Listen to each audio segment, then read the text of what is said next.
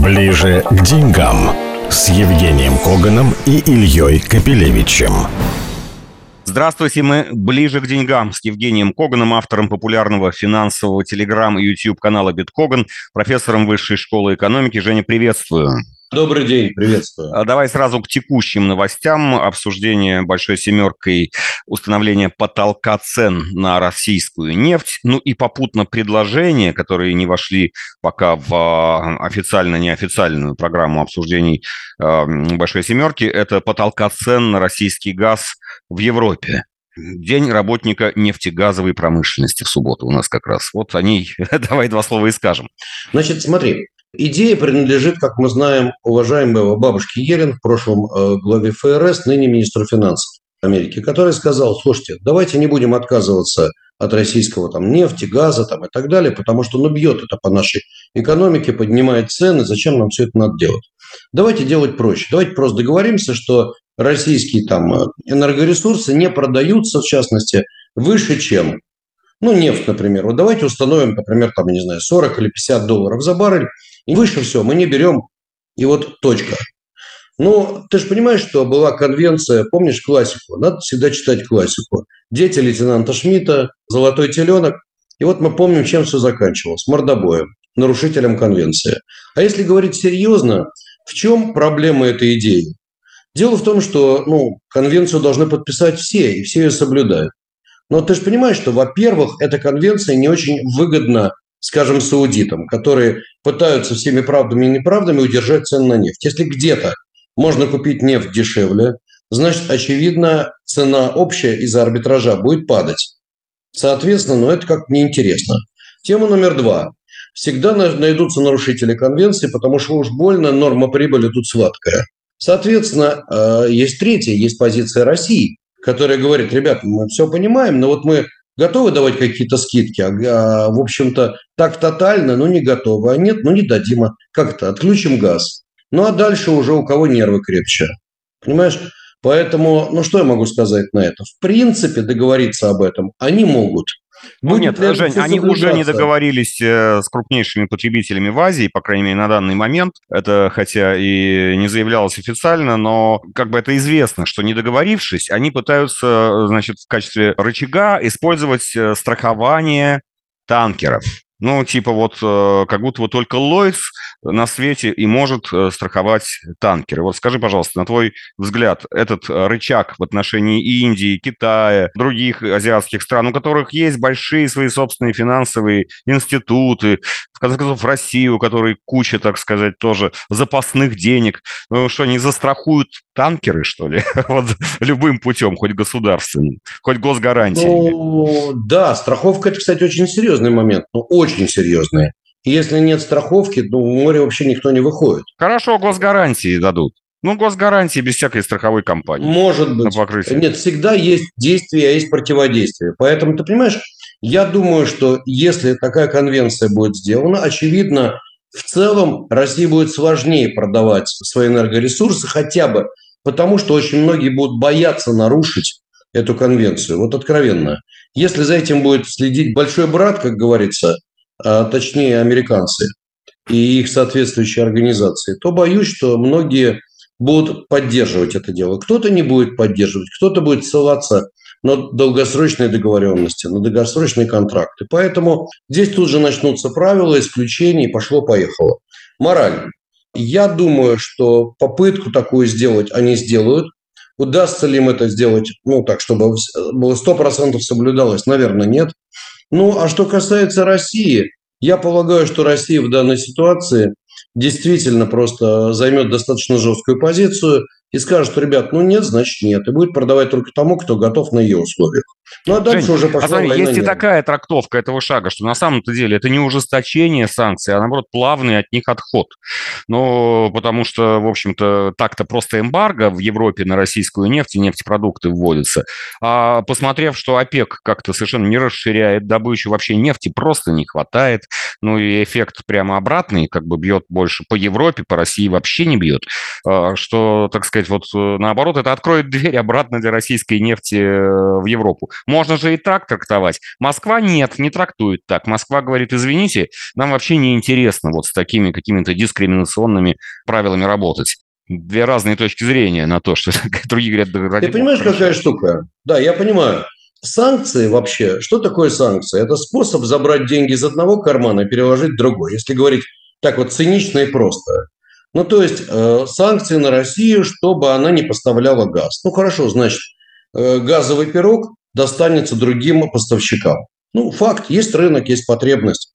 Санкции на то, чтобы предприятия не работали в России. Значит, кто-то другой будет работать в России. Санкции на то, чтобы Россия не зарабатывала. Ну, к примеру, ну, значит, ее место на глобальном рынке займет кто-то другой. В принципе, к чему все это приводит? К войне издержек, к вообще возрастанию издержек. Например, мы понимаем, что, скажем, санкции на российский финансовый сектор. Ну, значит, у него в итоге возрастают издержки. Иногда возрастают запредельно, невыгодно что-то делать. Иногда ну, что-то на грани рентабельности. Ну вот, все достаточно просто и цинично. Поэтому, если в итоге считать, что это отход от санкций, ну какая разница? Важно, скажем так, bottom line, итог, что для России будет меньше возможности получать денег, меньше будет заходить бюджет. Ну а дальше, смотри, если это в итоге будет приводить к росту цен, и Россия будет продавать меньше, но зато больше по цене, так в итоге получится, что называется, взяли билет и сошли на зло кондуктору. Но а, глобально, к сожалению, санкции работают. Это надо признать. Это честно. Мы сейчас радуемся. Вот у нас как бы цифра экономического падения, ну, или отрицательного роста, это кому как нравится слышать, не те, которые ожидались в начале года. Мы думали, ужас-ужас будет минус 8, минус 10, а то и больше процентов, а у нас там и, похоже, и 4 не будет процентов падения. Проблема вот в чем. К сожалению, санкции – это как спрут они сжимаются, и возникает седьмой пакет, восьмой пакет, и выясняются какие-то новые обстоятельства. Другое дело, они сейчас смотрят и взвешивают, какие санкции будут уже бить больнее. Потому что идея же санкций не в том, чтобы отдавить хвост соседу, а в итоге твой, твой будет отдавлен еще более сильно. Ну, то есть, как-то так ему отдавить, чтобы тебе, знаешь, как, чтобы такое сделать хорошее, чтобы мне за это ничего не было. Вот они сидят и думают, вот Такова ситуация, все очень просто. Окей, ну рынок э, пока что у нас как-то совсем не боится этих э, новых мер, а может быть даже видит в них тоже скорее э, смягчение санкций, если вдруг... Это, это же очень интересно еще на какой цене будет поставлена цена отсечения. Это отдельная, так сказать, можно сказать, а, игра в покер. Рынок нефтяной ростом нефтяных котировок ответил на эти планы, а наш рынок тоже растет. Ну, давай по порядку. Давай начнем с «Газпрома», с этой прекрасной ну, истории с возвращением дивидендов, с 30-процентным ростом и с 7-процентным ростом накануне вечером. Не будем обсуждать про дивиденды, я хочу все-таки твое мнение по поводу вот почему же на нарастающих объемах перед объявлением таким, который сделал 30-процентный апсайт в одну минуту, кто-то успел на 7% уже поднять есть, и спрос а пошел. А вот откуда курсе, это происходит? Что... Ну как? Ты что, не в курсе, что у нас на рынке половина ясновидящих? Ну вот сидят люди, и вдруг Если бы была половина, тогда бы уже на 15% поднялось бы накануне. Нет, все-таки на 7%, и так ближе к вечеру не так уж было много ясновидящих. Ну, скажем так, если перестать стебаться и говорить серьезно, ну, конечно, это безобразие. Конечно, за такие вещи, знаешь, ну, по идее, это же явный инсайт. Кто-то знал, и использовали эти, собственно, это знания в цели персонального обогащения. Кто-то купил еще, заработал предыдущий день, кто самый, так сказать, шустрый был, а на следующий день заработал все честные свои 35%, то есть заработал порядка 40% за один день. Вот. Ну, понятно, что это вопрос к регулятору. Другое дело, что я не помню... Жень, можно, можно вопрос? Вообще можно сделать так, чтобы вообще никто не знал? Но все-таки такое решение про м, то, что дивиденды вдруг вернут, это же такая история еще, да? Обычно таких сюжетов, таких поворотов в сюжетах не бывает. Это редкость. И это принимает целый совет директоров. Это целый, так сказать, это много людей знают про это. Вообще возможно сделать так, чтобы это не утекло, ну, каким-то знакомым. Я думаю, что впрямую никто из тех, кто официально был допущен к тайне, впрямую лично себя, наверное, не покупал. Вот, покупали Смотри, тут все очень просто. Начнем с того, что, естественно, у всех есть дядя, тетя, друг, брат, сват и так далее. Это ж подмигнуть можно даже говорить не надо. Вот, да не установить, да. Да, понятно. Смотри, Тут ситуация очень простая. В ряде стран за такое сажают. У нас, я не помню ни одного кейса, чтобы кто-то имел какие-то неприятности за инсайдеровскую торговлю. Ну, не было у нас такого. Вот поэтому мы можем сколь угодно долго возмущаться, пока не будет жесткое законодательство и расследование, которое в итоге выявит реально, кто покупал. Ты же пойми, в принципе, это все просто. Вот конкретно, кто нажимал на кнопки, кто покупал, вот тогда, тогда, тогда, на какие счета. Тогда это все просто делается. Для этого нужно просто очень сильно захотеть. Я почему-то думаю, что не очень сильно захотят, а так видно будет. Посмотрим. Ближе к деньгам с Евгением Коганом и Ильей Капелевичем. Но, так сказать, не только «Газпром», вот что интересно. В принципе, российский рынок подрастает, несмотря на вот эти вот всякие обсуждения потолков цен. И подрастает, кстати, в общем, нефтегазовый сектор в целом. Давай, Жень, да. пробегись, пожалуйста, по ландшафту. Что и ну, почему? ландшафт очень простой. Последний месяц-полтора мы наблюдали настоящее ралли на рынке российских акций, причем не голубых фишек. Обычно же как? Всегда начинает с голубых фишек, тут растет тебе Сбер, Газпром, Лукойл, потом там, я не знаю, ну, кто угодно, Норильский никель, там, Башнефть, то есть крупные компании. Потом начинают выстреливать всякая мелочь пузатая. У нас все наоборот. У нас за последний месяц очень и очень неплохо подросли э, большое количество э, довольно интересных компаний, относительно небольших.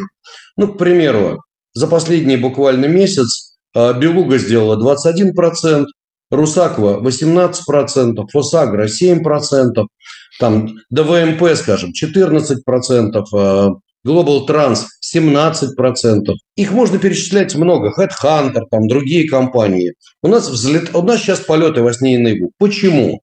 А это очень интересная штука. Что такое наш фондовый рынок сегодня? Это маленькая замкнутая песочница, где небольшой объем средств может разогнать бумагу, особенно если это не голубая фишка, очень сильно. Ну и плюс, не забывая, ряд компаний действительно платят дивиденды. И ряд компаний оказались после известных событий весьма и весьма дешево. Ну вот, Тут еще мир, конечно, не без добрых людей. Есть все те, кто мечтают погонять бумажки. Ну как, это тоже есть. В итоге мы видим такие взлеты. К чему привел кейс «Газпрома»? Сели большие серьезные ребята и сказали, слушайте, ну раз такая песня будет, давайте-ка посидим, посчитаем. Да, мы опасались, что голубые фишки не надо брать, потому что есть расконвертация GDR, есть рост, э, прежде всего, э, фрифлоута, который будет влиять на капитализацию, и, соответственно, будет давление. Ну, раз такая пошла песня, и, соответственно, тут же у нас э, пошло-поехало. За последний буквально день-другой у нас э, стали расти акции Сургутнефтегаза, Обычка Прев, и Мечел, Обычка Прев подлетели кверху. Это вот сегодня, вчера. Э, что я еще вижу интересно? Сбер очень сильно пошел, ну как очень сильно, я думаю, только начал э, расти. ВТБ, Норникель. Реально, вот эти компании довольно серьезно прибавили. И а это на скидку бы... не можешь сказать по каким-то ключевым бумагам, которые тебя интересуют к уровням прошлой осени? Ну, смотри, Норникель, я думаю, что имеет шансы выйти на свои, э, скажем так, докризисные уровни. Может, он долго стоял, бумага э, пошла вверх буквально последние дни. Я просто сам держу Норникель, поэтому слежу за этим. Сбер вряд ли. У банковского сектора российского действительно очень серьезные проблемы, так же, как и ВТБ. Я не думаю, что они с легкостью вернутся на те самые уровни конца прошлого года. Но, но тем не менее, давай откровенно. Убытки банковского сектора большие, но крупняк справляется и, похоже, справится. И справится, если честно, даже и без э, очень сильной мат-помощи, так сказать, сверху. Вот что будут делать мелкие банки сегодня в нынешних условиях, я вообще не понимаю. Я думаю, что будет в итоге еще больше укрепления в нашем банковском секторе, и будут постоянно поглощения, и в итоге у нас останутся, там, я не знаю, 50-60 банков, в принципе, Сбер бенефициар от этого дела, поэтому вернуться он на свои уровни вернется. Знаешь, я смотрю на иранский фондовый рынок. Иранский. А с ним очень просто. Некуда вкладывать. Понимаешь? Люди зарабатывают деньги, а куда идти? Да некуда. И по Они еще счету, и дивиденды получают, в том числе, кстати, и иностранные владельцы, которые дивиденды в рублях получают, а вывести их не могут. Так что куда им их девать, кроме как туда же. Э, да, поэтому смотри, мое мнение, э, в общем-то, я его не меняю. Я считаю, что со временем наш российский рынок восстановится просто потому, что на него будет давить, с одной стороны, то, что это замк, он замкнутый, понимаешь? Он не открытый. Нет нерезидентов, нет кого-то, кто будет балансировать с международными рынками. Международные рынки могут падать, а мы могут, можем расти, потому что вообще другая жизнь. В принципе, на нас не влияет арбитраж. К примеру, в мире все падает, по идее падают GDR, и поэтому тянут за собой локальный рынок. А у нас нет этих GDR. Все, доброе утро. Или, или есть какие-то совсем ограниченные. Поэтому, ну, вот мировые события, они, с одной стороны, на нас, конечно, влияют, потому что нельзя думать, что мы вот оторвались от всего мира. А, пардон, и кому мы продаем нефть, газ, уголь и все прочее. Поэтому рассказывать сказки, что мы не такие, мы ждем трамвая, и мы будем зарабатывать самостоятельно, имея все от Господа Бога, ну, это смешно. Мы зависим от мировых цен на все эти товары, на все то, что мы продаем. Но наш фондовый рынок действительно очень сильно все больше и больше будет отрываться, и он будет напоминать локальное некое такое болотце, относительно закрытое. Но еще из этого будет следовать, что прибывающие вновь и вновь деньги, а мы же продаем, деньги приходят, ну, в конце, я имею в виду, продаем наш товар, деньги приходят, и частично они идут на рынок. Они будут толкать объективно цены вверх. Поэтому я считаю, что российский фондовый рынок имеет право на дальнейшее. Ну, будем надеяться, что э, инвесторы и, в общем, те, кто получают эти деньги и имеют их, будут как-то все-таки доверять этому рынку, потому что вопрос доверия все-таки еще... Он, а вот э, доверием да. здесь, а вот с доверием, да. понимаешь, как игра фантики, да, а как вот с доверием, это большая проблема, потому что история «Газпрома», если ты хочешь сказать, что вот она разрушила, так сказать, трепетный мир инвестора, она ничего не разрушила. Она еще раз показала цинизм нашего рынка и абсолютное нахальство всех тех, кто занимается непотребными делами. Жень, ну я скажу, тут была все-таки подоплека, это необычно, потому что когда компания сначала обещает дивиденды, потом их отменяет, а потом, где Никс неожиданно говорит, что она их таки вернет, такие изгибы фабулы, ну, я не знаю,